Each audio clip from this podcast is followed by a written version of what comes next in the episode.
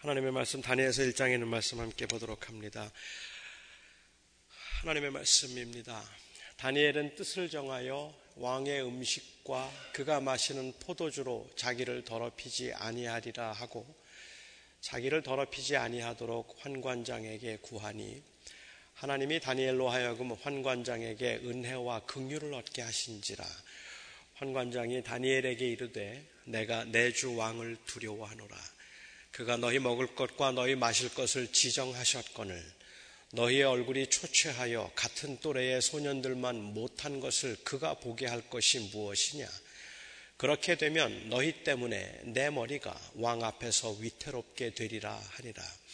환관장이 다니엘과 하나냐와 미사엘과 아사랴를 감독하게 한 자에게 다니엘이 말하되 청하노니 당신의 종들을 열흘 동안 시험하여 채식을 주어 먹게 하고 물을 주어 마시게 한 후에 당신 앞에서 우리의 얼굴과 왕의 음식을 먹는 소년들의 얼굴을 비교하여 보아서 당신이 보는 대로 종들에게 행하소서 하매 그가 그들의 말을 따라 열흘 동안 시험하더니 열흘 후에 그들의 얼굴이 더욱 아름답고 살이 더욱 윤택하여 왕의 음식을 먹는 다른 소년들보다 더 좋아 보인지라 그리하여 감독하는 자가 그들에게 지정된 음식과 마실 포도주를 제하고 채식을 주니라.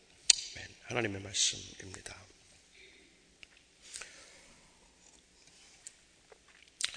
스코틀랜드 출신으로 어, 영국 선교 중국 선교사의 아들로 중국에서 태어났던 에릭 리더리라고 하는 사람이 어, 영국 케임브리지 대학 학생 시절부터 아주 뛰어난 달리기 선수였습니다. 1924년도 프랑스 파리에서 있었던 올림픽에 영국 국가대표 달리기 선수로 발탁될 만큼 달리기에 아주 탁월한 그러한 실력을 보여주었고 그리고 달리기를 정말 좋아했던 사람이었습니다. 그런데 그가 파리로 가는 그 이 배에서 그 올림픽에 출전하기 위해서 파리로 가는 배에서 그가 뛰기로 되어 있는 100m 달리기가 주일날 경기가 있다는 것을 알게 되었습니다. 그는 크리스찬이었기 때문에 크리스찬이 주일날 교회를 가지 않고 운동을 한다거나 아니면 다른 시합에 참석하는 것은 옳지 않다고 생각해서 그는 그 주일에는 뛸 수 없다고 경기 참가를 거절했습니다. 영국 올림픽 위원회 그리고 그 웨일즈의 왕 왕자가 아, 그걸 굉장히 위협을 하지요. 어, 참석하지 않을 경우에 그 여러 가지 많은 불이익을 당하게 될 것이라고 위협을 하는데 끝까지 거절을 하고 그는 그 주일날 파리에 있는 스카틀랜드 교회에 예배에 참석을 합니다. 그 예배 참석한 곳에서 어, 이사에서 40장 말씀을 가지고 그가 간증을 했습니다. 피곤한 자에게는 능력을 주시며 무능한 자에게는 힘을 더하시나니 소년이라도 피곤하며 곤비하여 장정이라도 넘어지며 쓰러지되 오직 여호와를 악망하는 자는 새 힘을 얻으리로다. 그 말씀을 가지고 그는 자기가 왜 그 이 경기에 참석하지 못하지만 그렇지만 그것이 하나님의 그이 원하심이라는 것을 그가 그렇게 간증을 합니다. 대단한 희생이었습니다. 그런데 어, 그리고 난 다음에 그 다음 목요일 날 원래 400m 달리기에 참가하기로 했던 그 동료 선수가 이미 은메달을 확 보했기 때문에 자기가 참가하는 것을 포기하고 에릭 리들에게 대신 그 시합에 참가할 수 있도록 그렇게 경기를 양보해 주었습니다. 그리고 에릭 리더는 400m 달리기에 참가해서 금메달을 따는 영예를 안게 됩니다. 이 실제 이야기가 1981년도 The Chariots of Fire이라고 하는 불의 마차라고 하는 영화로 통해서 영화를 통해서 아주 많은 사람들에게 알려진 굉장히 유명한 영화입니다. 이 영화가 1980년대 당시에 어, 미국에 있던 청년들에게도 상당히 감동적인 이야기였고 그리고 미국에 있는 청년들에게도 굉장히 영향을 주었던 영화였습니다. 당시에 청년들은 한인회에서 주관하는 광복절 축구 대회가 주일날 열리면 참가하지 않겠다고 전 청년들이 다 보이카트를 해서 그래서 주일이 아닌 토요일 날 광복절 축구 대회가 열리도록 그렇게 아, 만들기도 했습니다. 저도 대학교 졸업식이 주일날 있어서 저는 대학교 졸업식에 참가하지 않아 참석하지 않았습니다. 주일에는 식당도 가지 않았고 주일에는 운동도 하지 않았고 그리고 주일에는 우리가 주일이면 하나님을 거룩하게 예배하는 날이라고 해서 주일날은 우리가 다른 어떠한 그 이 외부 활동도 하지를 않았습니다. 요즘은 1920년대와는 많이 달라진 분위기이고 1990, 80년대와도 많이 달라진 분위기입니다. 이제는 사람들이 에릭 리럴에게 그렇게 우호적이지 않습니다. 않을 것 같아요. 과연 그랬어야 할까요? 정말 그렇게 주일날 운동을 하면 안 됐던 건가요? 주일에 시합을 하면 왜 안 됩니까? 오전에 예배를 하든지 아니면 시합을 마치고 난 다음에 주일에 저녁에 어느 교회를 찾아가서든지 하나님 앞에 예배를 해도 될 것이고 예배할 수 없는 상황이라면 혼자 하나님 앞에 기도하며 묵상하고 주님을 예배해도 될 것을 나는 주일이면 그 시합에 참가할 수 없다고 해서 그렇게 그 이 참가를 하지 않는 것은 지나치게 유별난 거 아닌가요? 주일에 운동을 해서는 안 된다고 생각을 했다면 처음부터 차라리 올림픽에 참가를 하지 말았어야지. 올림픽에 참가를 해서 시합을 하겠다고 하고 주일날은 하지 않겠다고 그렇게 이 버티는 모습은 더구나 팀 경기를 해야 되는 입장에서는 다른 사람들에게 줄 수 있는 그 사기 저하와 다른 사람들이 함께 해야함에도 불구하고 같이 시합에 참가해 놓고 주일이기 때문에 나는 뛰지 못하겠다고 하는 그 신앙적인 편협함은 어찌 생각하면 다른 사람들을 불쾌하고 할 수 있는 그리스도인답지 않은 모습이라고 생각하지 않으십니까? 나는 뛰면 안 되고 다른 사람들은 뛰어도 되는 겁니까? 그래서 다른 사람은 대신 100m 경기에 나가서 뛰어도 되고 나는 그 경기에 나갈 수 없는 그래서 뛰어, 뛰어서는 안 되기 때문에 나는 뛰면 안 돼서 목요일 날 뛰어서 금메달을 따는 것 그것이 과연 우리 그리스도인들이 할 수 있는 일입니까?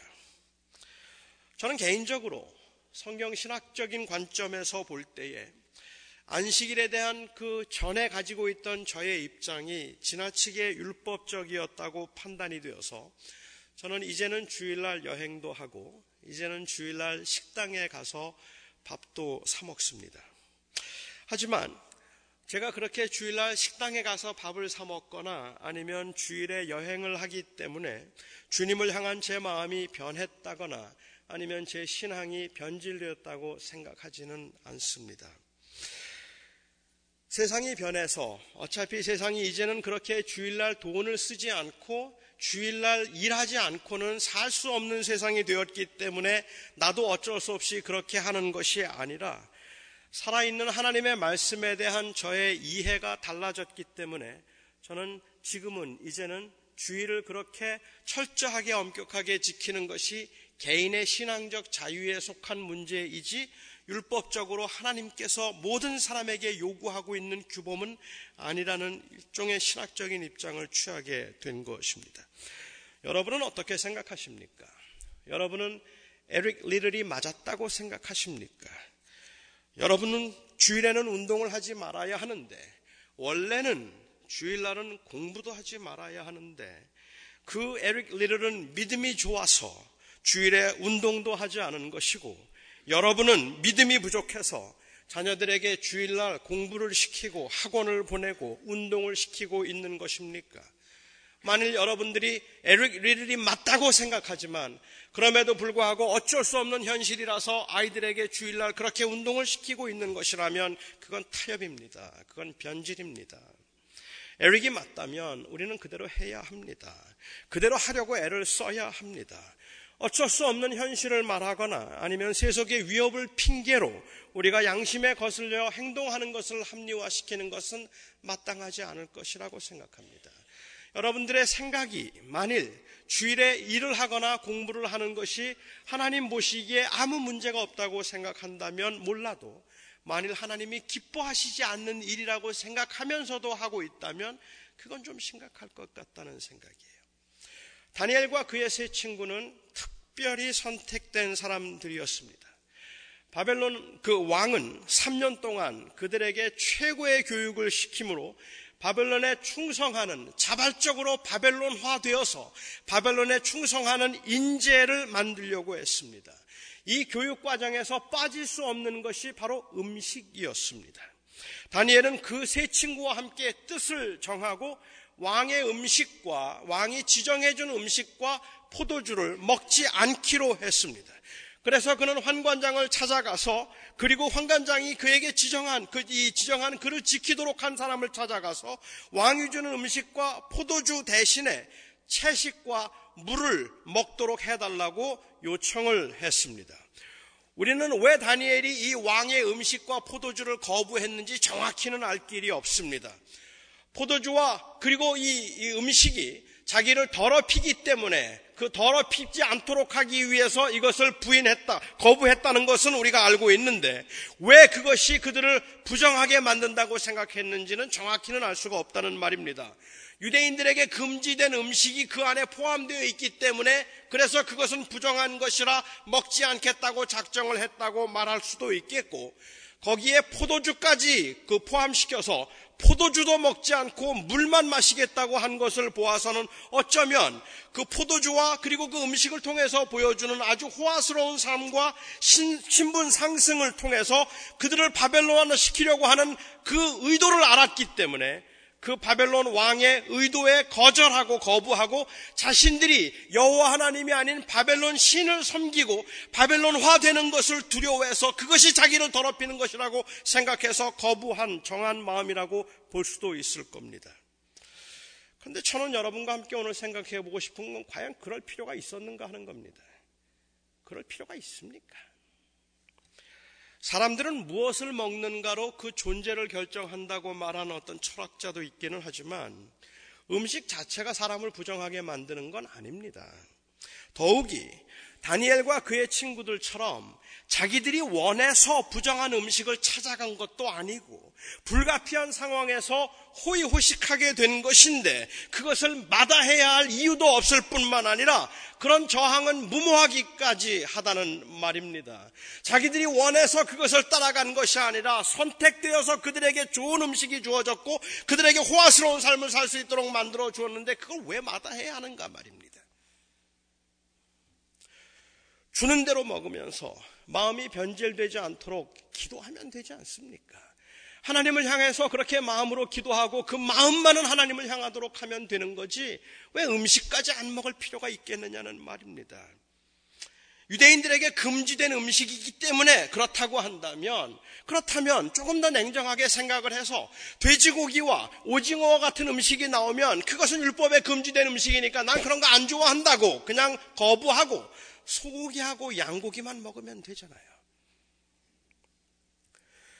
제물로 드려졌던 음식일까 봐서 그래서 부정하고 더러운 것이라고 생각을 하고 제물로 드려진 것이라 음식을 먹지 않았다고 이야기한다면 채소도 제물로 드려졌을 가능성이 있을 뿐만 아니라 더구나 그것이 제물로 드려진 것을 직접 눈으로 본 것이 아니라면 그 제물로 드려졌을지도 모른다는 생각으로 모든 왕의 음식을 거부하고 있는 것은 제가 보기에는 좀 지나친 깔끔함이란 말입니다. 만일 그들이 정말로 그렇게 철저하게 율법대로 살고자 함이었다면 정말로 그렇게 그 부정한 것들로 자기들을 더럽히지 않겠다고 하는 것이 그들의 의도였다고 한다면 그렇다면 그는 처음부터 아예 차라리 이방인들이 만졌던 모든 물건도 만져서는 안 되는 겁니다. 죽은 짐승이나 부정한 것을 만졌을지 모르는 이방인들과의 접촉도 삼가했어야 된다는 말입니다. 그 재물을 만지고 우상의 재물을 만지고 더러운 것들을 만졌을지 모르는 그 이방인들이 만지고 지나감으로 부정해진 것들에 내 손이 닿을까 봐라도 그야말로 손을 들 조심해서 씻고 다녀야 할 뿐만 아니라 정말로 그들은 최선을 다해서도 조심했어야 합니다. 게다가 음식은 먹지 않으면서 율법에 금지된 점치는 교육은 받았고 남들은 흙집에 쭈그리고 앉아서 쭈그리고 누워서 겨우겨우 힘들게 잠을 잘 때 고급 침대에서 비단 옷을 입고 살면서 음식만 거부하고 있는 모습은 일관성이 없어 보입니다. 정말 이방 왕의 그 손에 자신들을 더럽히지 않을 생각이었다면 아예 뽑혔을 때부터 가지 말았어야죠. 어떤 이유를 대서라도 그곳에 뽑혔을 때 나는 못 간다고 말하고 떨어져 나왔어야죠. 여기까지 따라와서 좋은 교육, 교육 받으면서 왕의 음식을 거절하고 있는 모습은 왠지 일관성이 없어 보입니다. 타고난 좋은 가문과 그리고 타고난 좋은 조건들 때문에 특별히 선택되어서 다른 포로들과는 전혀 다른 삶을 살면서 벨드사살이라는 이름까지 받아서 그 벨드사살이라는 이름으로 그곳에 불리고 있으면서 그들이 시키는 대로 열심히 학문과 공부를 해서 최고의 성적을 내고 탁월함을 보인 이 사람들이 음식과 포도주를 거부하고 있는 모습은 일관성도 없어 보이고 무모해 보이고 잘난 척해 보인다는 말입니다. 그냥 주는 대로 음식 먹고 포도주 마시면서 자신의 내면을 잘 지켜서 하나님을 향한 마음만은 흔들리지 않고 변하지 않도록 그렇게 했어도 충분했을 텐데 그들이 3년이 지나고 난 후에는 그래도 여전히 채식만 먹었는지는 알 수 없지만 그들의 결정이 그렇게 대단해 보이지가 않습니다. 게다가 그들이 왕의 음식과 포도주를 먹지 않고 열흘을 시험한 후에 그들의 얼굴이 더욱 아름답고 윤택해졌다는 것도 그렇게 감동적이지 않습니다. 신앙적인 이유가 아니더라도 저도 열흘만 고기 안 먹고 채식하면 턱에 각이 다시 살아날 겁니다. 그리고 뱃살도 빠져서 저도 보기 좋을 겁니다. 제가 신학생 때부터 가지고 있던 별명이 비돈입니다. 날아다니는 돼지라는 의미인데 제가 이런 비돈이라는 별명을 가지게 된 이유는 순전히 음식 때문입니다. 아니, 순전히 고기 때문입니다. 저는 제가 대학 시절부터 그 이 밤에 공부를 하면서 간식으로 매일 저녁 간식으로 핫도그를 8개를 삶아 먹었습니다. 그리고 맥도날드에 가면 빅맥 5개는 거뜬히 먹을 수 있었습니다. 순전히 고기 때문에 저도 이렇게 됐어요. 저는 지금도 제가 고기 안 먹고 열흘만 채식을 하면 여러분들이 알아볼 수 없을 만큼 저의 그 옛날의 그 외모, 미모를 여러분들이 보시게 될 겁니다. 하지만 안 할 겁니다. 그뿐만 아닙니다. 열흘 동안 채식을 해서 왕의 음식을 먹은 소년들보다 얼굴이 더 좋아진 것이 지금 그들이 처해 있는 상황에서 볼 때에는 정말로 보잘 것 없는 승리 아니냐는 말입니다. 얼굴이 남들보다 더 좋아졌다는 것 말고 무슨 변화가 있었습니까? 아니 이런 것도 하나님의 도우심으로 하나님이 보여주신 하나님의 능력이라고 말할 수 있는 겁니까? 나라를 잃어버리고 다른 백성들은 가난과 착취에 시달리고 있는데 역사를 주관하시는 전등하신 하나님께서 함께 하심으로 고기 먹지 않고 채식만 먹었는데도 얼굴이 윤택하고 좋아졌다라는 게 우리를 더 답답하게 만드는 현실이라는 말입니다. 마치 힘들게 투병하면서 아무것도 먹지 못하던 사람이 어느 날 죽을 한 그릇 다 먹었다고 좋아하고 기뻐하는 것처럼 고난과 절망에 비해서 기쁨과 희망이 너무 미미하기 때문에 허전하다는 말입니다. 얼굴이 좋아 보였는데 뭐 어떻게 하라고요? 그들이 지금 당한 고난의 현실을 한번 생각해 보세요. 나라를 잃어버리고 70년 동안을 포로 생활을 해야 되는 상황에서 70년 동안을 착취와 학대를 받으며 살아야 되는 상황에서 그들의 얼굴이 좋아졌다는 게 뭐 그렇게 대단한 일이라고, 뭐 그렇게 엄청난 일이라고. 음식을 거부했더니 하나님께서 그 얼굴을 조윤택하게 하셨더라. 이게 뭐냐는 말이에요. 오늘 제 설교가 좀 까칠하죠. 제가 오늘 제가 이렇게 설교를 까칠하게 시작하는 이유는 사실 많은 현대인들이 이 세상에서 타협적인 삶을 살면서 제시하고 있는 이유들이 다 제가 말씀드린 이유들이기 때문에 그렇습니다. 이것이 다 현대인들이 하고 있는 말이기 때문에 그렇다는 말입니다. 그러니까 저는 현재 신앙생활을 하고 있는 그 우리 현대인들의 모습에서 볼 때는 오늘 다니엘의 사건을 보면서 야, 참 위대하다. 참 본받을 만하다. 이렇게 생각할 것이 아니라 사실은 우리들의 의식 구조에서 생각해 보면 이 다니엘의 사건을 보면서 무모하고 사소한 것으로 보아야 함이 마땅합니다. 그렇지 않다면 그거는 합리화입니다. 남들은 다 그렇게 살고 있지 않는데 어떻게 나만 어떻게 내 아이만 그렇게 키울 수 있단 말입니까? 꽤 오래전에 제가 한국에 있는 광주에서 집회를 인도한 적이 있었습니다. 전라도 광주에 아, 가서 집회를 인도하는데 광주는 서울 한국에서 강남 다음으로 기독교인이 많은 기독교 도시입니다. 그때 도시라고 했어요. 지금은 잘 모르겠는데 제가 집회를 간 교회 교인이 한 4천 명이 조금 넘는 교회였습니다. 4천 명이 넘는 그 교인들 가운데 그 4천 명이 작년이 4천 명이 모이는 교회였는데 고등부 학생들이 80명이었습니다. 4천 명 교회에 80명의 고등학생들 이거는 예전에 우리가 다니던 교회하고는 너무너무 달랐다는 생각을 했어요. 옛날에는 어른들은 적어도 아이들은 바글바글 했던 것이 교회였고 아이들이 그렇게 교회에 많았는데 어떻게 4천 명이 모이는 교회에 고등학생이 80명밖에 되지 않을까? 제가 그래서 그 목사님께 물었습니다. 충격입니다. 하고 물었습니다. 그랬더니 목사님이 말씀하시기를 그곳 광주에서는 자율학습임에도 주일에 학교를 빠지면 결석 처리가 되기 때문에 주일에도 고등학생들은 학교를 가야 한다고 했습니다. 기독교인이 30%가 넘는 도시에서 교인들은 뭘 했습니까? 물었습니다. 도대체 교인들은 뭘 했길래 30%가 넘는 기독교인들이 있다는 도시에서 주일날 교회를 안 가면 그러면 결석 처리가 되기 때문에 다 학, 교회를 학교를 안 가면 결석 처리가 되기 때문에 다 학교를 가야 되고 어떻게 교회가 텅텅 비도록 아이들을 다 학교로 보낼 수가 있습니까? 물었습니다. 그때 목사님이 이렇게 대답해요. 교인들도 대부분은 주일에 학교를 열어주어서 아이들이 공부를 할 수 있게 해준 것을 너무 긍정적으로 생각하고 있다고.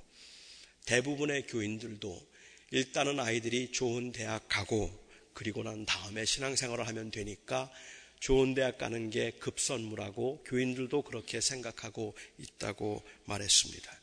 신앙생활은 대학교에 가고 난 다음에 하면 될 겁니다. 일단은 좋은 대학 가는 것이 하나님께 영광이고 그것이 더 옳은 일이고 우선된 일이라고 했습니다. 아마도 이 사람들은 고등학생 때 교회를 다니지 않은 그 학생들이 대학교에 갈 때쯤이면 대학교에서는 더 이상 교회를 다니지 않는다는 사실을 몰랐던 것 같습니다. 여러분 오해 마시기 바랍니다. 저는 주일에 교회를 해야 되는가, 교회에 가야 되는가, 아니면 주일에 교회를 가지 않아도 되는가를 말하는 게 아닙니다. 주일날 공부를 해야 되는가, 하지 말아야 되는가를 말하는 게 아닙니다. 저는 주일에도 공부를 해야 된다고 믿는 사람입니다. 무슨 음식을 먹어야 되는가, 무슨 음식을 먹지 말아야 되는가를 이야기하는 것도 아닙니다. 세속에 물들지 않고 믿음으로 살고자 하는 하나님의 사람들이 이 험한 세파 가운데서 험한 세속의 풍파에서 하나님의 사람으로 믿음을 지키며 살기 위한 결단과 희생이 없고 뜻을 정함을 유보하고 있는 이 애매함을 저는 여러분들에게 말씀드리고 있는 겁니다. 하나님의 사람으로서 나의 정체성을 보일 수 있는 어떤 선도 긋지 않으려고 하는 그 애매함을 말씀드리고 있는 겁니다. 어차피 자꾸 넘어지기 때문에 소용이 없다고 말하고 어디에다 손을 그어야 할지 모르겠다고 말하고 지금은 너무 힘들어서 아니라고 말하고 왜 꼭 그래야 하느냐고 말하고 그렇게 한다고 나 하나 달라진다고 세상이 달라지겠느냐고 말하고 있다는 말입니다. 그래서 사람들은 현대 신앙인들은 어떤 신앙적인 결단도 스스로 내리려고 하지 않고 있습니다. 하긴 요즘 시대 시대가 무엇이든지 결정과 결단을 어, 하지 못하는 시대임에는 틀림이 없는 것 같아요. 2014년도의 소비 성향과 그리고 경제적인 동향을 분석해서 2015년 소비 성향을 그 예측하는 트렌드 코리아 2015년이라고 하는 2015라고 하는 책이 있습니다.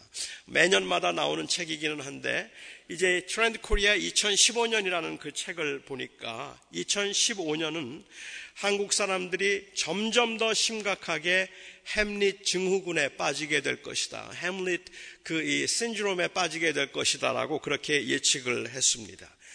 햄릿이 아버지를 죽인 삼촌을 죽일까 말까를 고민하면서 죽느냐 사느냐 이것이 문제로다라고 했던 그 결정을 유보했던 것이 햄릿 증후군입니다. 요즘 시대의 젊은이들을 말할 때 요즘 시대는 젊은이들을 maybe generation이라고 그렇게 부른다 그래요. 어, baby generation이 아니고 maybe generation입니다. 모든 게 다 분명하지가 않다는 말이에요. maybe, maybe. 아, 모든 게 다 뚜렷하고 정확하지가 않아서 항상 그 애매함 가운데 모든 결정을 유보하고 있는 그 세대이기 때문에 maybe generation이라고 부른다고 합니다. 어, 현상적으로는 너무 선택의 폭이 넓다 보니까 무엇이든지 결정을 내리는 것이 어려워져서 생긴 일이기는 한데 저는 그 현대인들의 그 애매함과 망설임은 단순히 선택의 폭이 넓어져서만은 아니라고 생각을 했습니다. 인생의 궁극적인 목적을 자기 편리와 자기 만족에 두면 그러면 그 선택의 폭은 그야말로 애매하기 이를 데 없는 것이 되어버릴지도 모르겠다고 생각합니다. 그러니까 현대인들에게 있어서는 선택이 어려운 이유는 선택할 수 있는 그, 그 초이스들이 너무 많기 때문에 그런 것 같아요. 그 트렌드 코리아에 보면 그런 글이 있더라고요. 옛날에는 한국의 맥주 종류가 10가지였다 그래요. 그러니까 10개의 맥주 종류니까 청년들이 맥주를 뭘 마실까를 생각하면 선택의 폭이 좀 있었는데 지금은 한국의 맥주의 종류가 300가지가 넘는답니다. 그 300가지가 넘다 보니까 이제는 뭘 마셔야 될지를 모르겠고 뭐가 더 좋은지를 모르겠고 더 맛있는 것을 한 번을 마셔도 마셔야 될 텐데 그것을 결정하기가 어렵기 때문에 요즘은 그것을 결정해 주는 애플리케이션이 어, 돈을 법니다. 그러니까는 이제는 무엇이든지 알아서 그걸 결정해서 나한테 보내주는 대로 먹는 게 차라리 나보고 뭘 먹을까를 묻는 것보다는 나은 것 같아요. 저는 그, 이, 이 신드롬을 LA 와서 저는 경험을 하고 있습니다. 동부에 있을 때는 이런 경험을 제가 해본 적이 없었던 이유는 동부에서는 한국 식당이 저희 동네에 한 개밖에 없었으니까.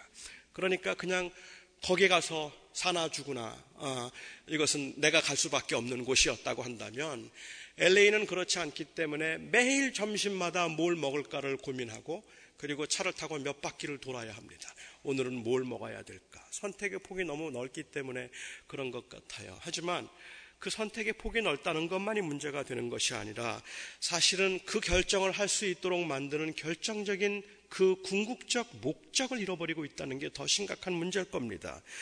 햄릿 그 증후군의 경우는 어, 선택하지 못한 수많은 이유들이 물론 있는데 그 이유들의 정당성은 사실은 궁극적인 목적이 무엇인가에 의해서 결정되는 겁니다. 다시 말씀드리면 선택이 많아서 망설이기도 하지만 어쩌면 본인도 무엇을 정말로 원하고 있는지를 모르고 있기 때문에 망설이고 있다는 말이에요. 그러니까 단순히 선택의 문제가 아니라 나도 내가 뭘 원하는지 몰라. I don't even know what I want. I don't even know what I want to be. 나는 내가 뭐가 되고 싶은지, 내가 뭘 하고 싶은지, 내가 뭘 원하는지 그것도 모르기 때문에 모든 선택이 다 애매해질 수 있다는 말입니다. 다니엘서에서 이 사건이 주는 교, 중요한 교훈은 그러니까 역사의 주관자가 누구인가 하는 것과 누가 이 사실을 인식하며 살아가고 있는가 하는 것, 그것이 바로 이 메시지의 교훈입니다. 저는 이들의 결정이 모든 사람들이 따라야 할 결정이라고 생각하지 않습니다. 다니엘서 이 결정은 어느 시대를 살든지 모든 사람들이 따라야 될 어떤 그 결정의 패턴을 이야기하고 있는 게 아니라는 말입니다. 그러니까 좋은 음식을 먹으면 안 된다든지, 그러니까 포도주를 마시면 안 된다든지, 주일에 학교를 가면 안 된다든지 이런 것들이 아닙니다. 이 네 친구는 뜻을 정했기 때문에 다른 친구들보다 더 믿음이 좋고 더 의롭다는 것을 말하고 있는 것도 아닙니다. 중요한 것은 이 네 친구를 보면서 우리가 느낄 수 있는, 우리가 배울 수 있는 중요한 것은 진퇴양난의 불가피한 상황임에도 불구하고 아무것도 할 수 없어 보이는 그러한 열악한 환경임에도 불구하고 다니엘은 역사의 주인은 느부갓네살이 아니라 여호와 하나님이신 것을 알았다는 사실입니다. 그리고 미약하고 보잘것없지만 그 하나님을 향한 그의 신앙을 표현하고 싶었고 그 하나님의 하나님 되심을 인정하고 싶었던 것입니다. 그에게 중요한 것은 어떤 게 덜 위험하고 어떤 게 최소의 그 희생을 통해서 내 신앙을 표현할 수 있는가 하는 것이 아니라 하나님이 내 인생의 주인이심을 고백하고 여전히 그 고백을 붙들고 살 수 있는가 하는 것이 그에게 있어서는 가장 중요한 문제였습니다. 먹을 수밖에 없는 상황이라 할지라도 먹지 않기로 뜻을 정했기 때문에 왕의 진미를 먹는 것이 죄인가 아닌가 하는 것은 그에게 그렇게 큰 의미가 없습니다. 그는 그냥 내가 그것을 먹지 않기로 했습니다. 그렇게 먹지 않기로 결정한 이유 중에 하나는 아주 중요한 이유는 내 삶을 다스리는 것은 느부갓네살이 아니라 여호와 하나님이심을 보여주고 싶었습니다. 그것이 그가 하고 싶었던 일입니다. 우리가 살고 있는 이 시대에 이 세상이 아니라 하나님이 우리의 주인이심을 우리가 증거하기 위해서 우리가 할 수 있는 일은 도대체 무엇입니까? 적어도 10대의 소년이었던 이들이 생각할 수 있는 신앙의 신앙을 지키고 자기들의 정체성을 잃지 않을 수 있는 최선의 방법이 왕의 진미를 거부하는 것이었다면 우리가 지금 이 시대에 이 거센 세속의 풍파 가운데 우리가 할 수 있는 일은 무엇입니까? 아무리 세속의 힘이 강해 보여도 아무리 세상이 요동을 쳐도 그 가운데 하나님이 살아계시고 나는 그 하나님을 의지하며 살아가는 사람임을 보일 수 있는 길이 도대체 무엇입니까? 옛날에 교회에서 그리고 뭐 교회 밖에서도 마찬가지겠지만 심심치 않게 들을 수 있었던 간증이 군대에서 혹은 직장에서 술을 마시지 않아서 매를 맞았다는 이야기, 술을 마시지 않는 바람에 직장에서 곤혹을 치르고 왕따를 당했다는 이야기, 술을 좋아하지 않고 주일날 교회를 가겠다고 고집했다가 매를 아주 이 흠뻑 맞았다는 이야기, 이런 간증들 옛날에 어렵지 않게 들을 수 있었습니다. 옛날에는 그래서 하나님을 믿는 사람이라면 당연히 술은 마시지 않는 것이고 당연히 주일이면 교회에 나가고 돈을 쓰지 않는 것이라 욕을 먹어도 매를 맞아도 술 마시지 않았어요. 그것이 신앙인이 지킬 수 있는 그 이 선이라고 생각했기 때문에 그렇습니다. 그런데 사람들은 술을 마시는 게 왜 죄인가라는 질문을 하기 시작했습니다. 그뿐만 아니라 사람들은 술을 마시지 않고 신앙생활을 하면서 술을 마시지 않는 그 자체를 마치 신앙의 본질인 것처럼 술 마시는 사람들을 정죄하고 모든 경우에 술 마시는 것을 다 죄악시하려는 그러한 그 율법적인 태도에 대해서 상당한 못마땅함을 가지고 거부하기 시작했던 것 같습니다. 그래서 술을 마시지 않는 것이 절대적인 신앙의 기준인 양 사람들을 판단하고 정죄하는 것처럼 보였던 당시에 술을 마시는 게 왜 죄입니까? 라는 질문은 상당히 파격적인 질문이었습니다. 술은 신앙생활의 본질이 아니었기 때문입니다. 그런데 말입니다. 그런데, 그래서 우리가 그것은 우리의 신앙을 보여주는 길이 아니다. 그것을 통해서는 그리고 하나님이 우리의 하나님 되신다는 것을 세상에 드러내는 길로서 술을 마시지 않는다는 것이 지나치게 율법적인 요소다라고 그렇게 말하고 거부하기 시작한 교회가 그 다음에는 그러면 다음에는 어떻게 뜻을 정하고 어떻게 우리가 그리스도인의 정체성을 드러낼 건데? 라는 이 질문에 아직까지도 답을 유보하고 있다는 말입니다. 아직까지도 아무 답을 하지 않고 있는 거예요. 저는 그게 문제라고 생각합니다. 그리스도인들은 포기할 것이 있어야 합니다. 그리스도인들은 포기한 것이 있어야 합니다. 이제 세상과 다르다는 것을 보여줄 수 있을 때 교회는 살 수가 있습니다. 이제 이 시대에 왕의 진미를 먹지 않겠다고 말했던 다니엘이 뜻을 정했던 이 모습이 무모해 보이지만 그가 적어도 그의 삶의 현장에서 그리스도인의 정체성을 보일 수 있는 하나의 모습이었다고 한다면 저는 우리 교회가 무엇이든 아니 예수를 믿는 여러분들이 무엇이든 포기해야 된다고 생각합니다. 그게 사치일 수도 있습니다. 저는 그게 명품일 수도 있다고 생각합니다. 쾌락을 포기해도 좋습니다. 아니 어쩌면 쾌락을 포기해야 할 겁니다. 사치를 포기해야 할 겁니다. 명품을 포기하셔야 할 겁니다. 포기하셔야 할 겁니다. 교회가 법으로 정해서 할 수 있는 것은 아니더라도 우리가 하나님의 소유이고 우리의 삶은 세상이 아니라 하나님이 다스리신다는 것을 보여줄 수 있는 무엇이 우리의 삶 가운데 있어야 되고 우리가 그것을 위해서 뜻을 정해야 한다는 말입니다. 이 고백이 변질되고 안락함에 너무 익숙해져서 모든 게 망설여지는 이 시대에 그거는 율법적이네. 그것은 성경적이 아니네. 현대인들의 삶의 방식에 어울리지 않네 하는 이 모든 이야기들이 다 자기 합리어로 들리는 이유는 그래서 우리에게 아무 희생이 없기 때문에 그런 겁니다. 다니엘이 왕의 음식을 먹지 않음으로 얻은 결과는 얼굴이 좋아졌다는 것 그 정도입니다. 이건 그들이 처해 있는 상황에서 보면 그리 대단한 승리도 아니었고 어쩌면 다른 사람들은 눈치조차 챌 수 없을 만큼 관심조차 없었던 미미한 일이었을 것임에 틀림이 없습니다. 그러나 아주 미약해 보이지만 이런 저항이 그가 살아 있었다는 증거였습니다. 그렇게 해서 그가 세상을 바꿀 수 있을 것이라고 생각하지는 못했겠지만 그 절박한 상황에서도 여호와 하나님이 여전히 그의 하나님이고 그가 그 하나님을 의식하고 사랑하고 있음을 그는 보여주고 싶었습니다.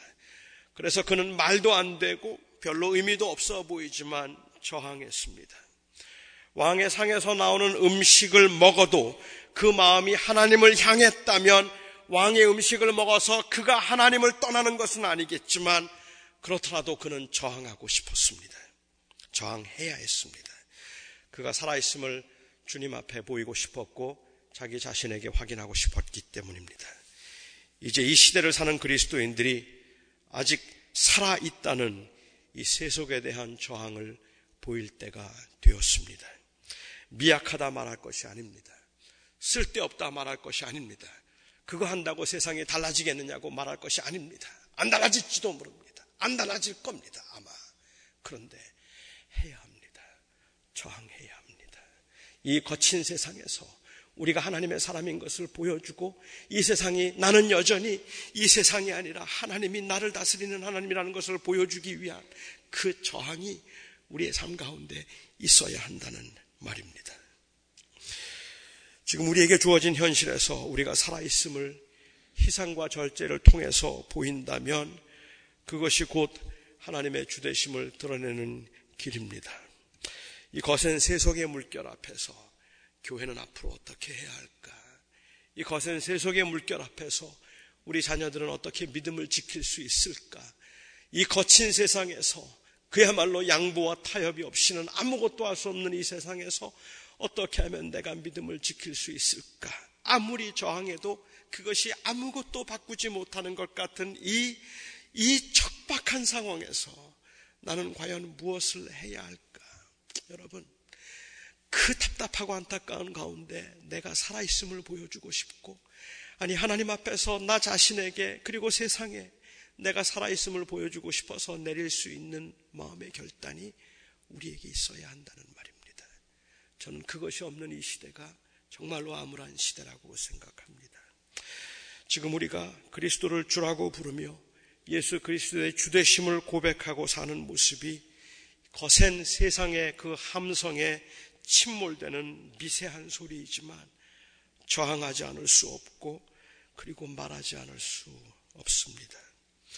예수 그리스도만이 이 교회의 교인이고 내 인생의 주인입니다라고 말을 하면 세상의 모든 사람들이 큰 소리로 비웃고 조롱할 것 같은 이 거대한 세속의 물결 앞에서 교회 안에까지 들어와 있는 이 교회의 그 엄청난 세속의 물결 앞에서 이 교회는 예수 그리스도의 교회입니다라는 것을 우리가 고백할 수 있고 그 고백을 붙들기 위해서 우리가 보여주는 그 미세해 보이는 떨리는 저항이라도 하지 않으면 안 될 수, 하지 않을 수 없는 것이 바로 살아있는 하나님의 사람들의 모습이라는 말입니다.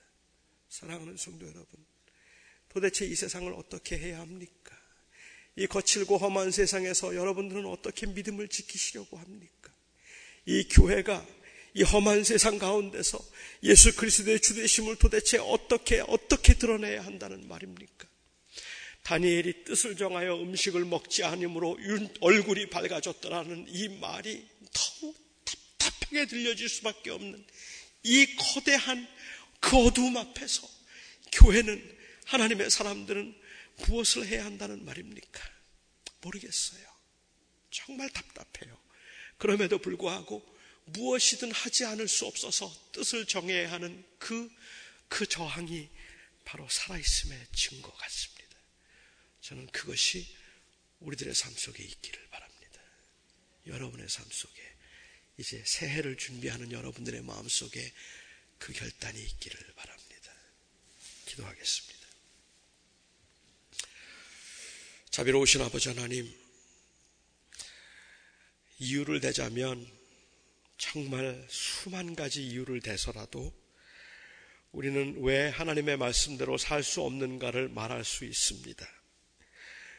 사실은 무엇이 어떻게 사는 게 하나님을 위해서 사는 삶인가도 우리는 잘 모르겠습니다.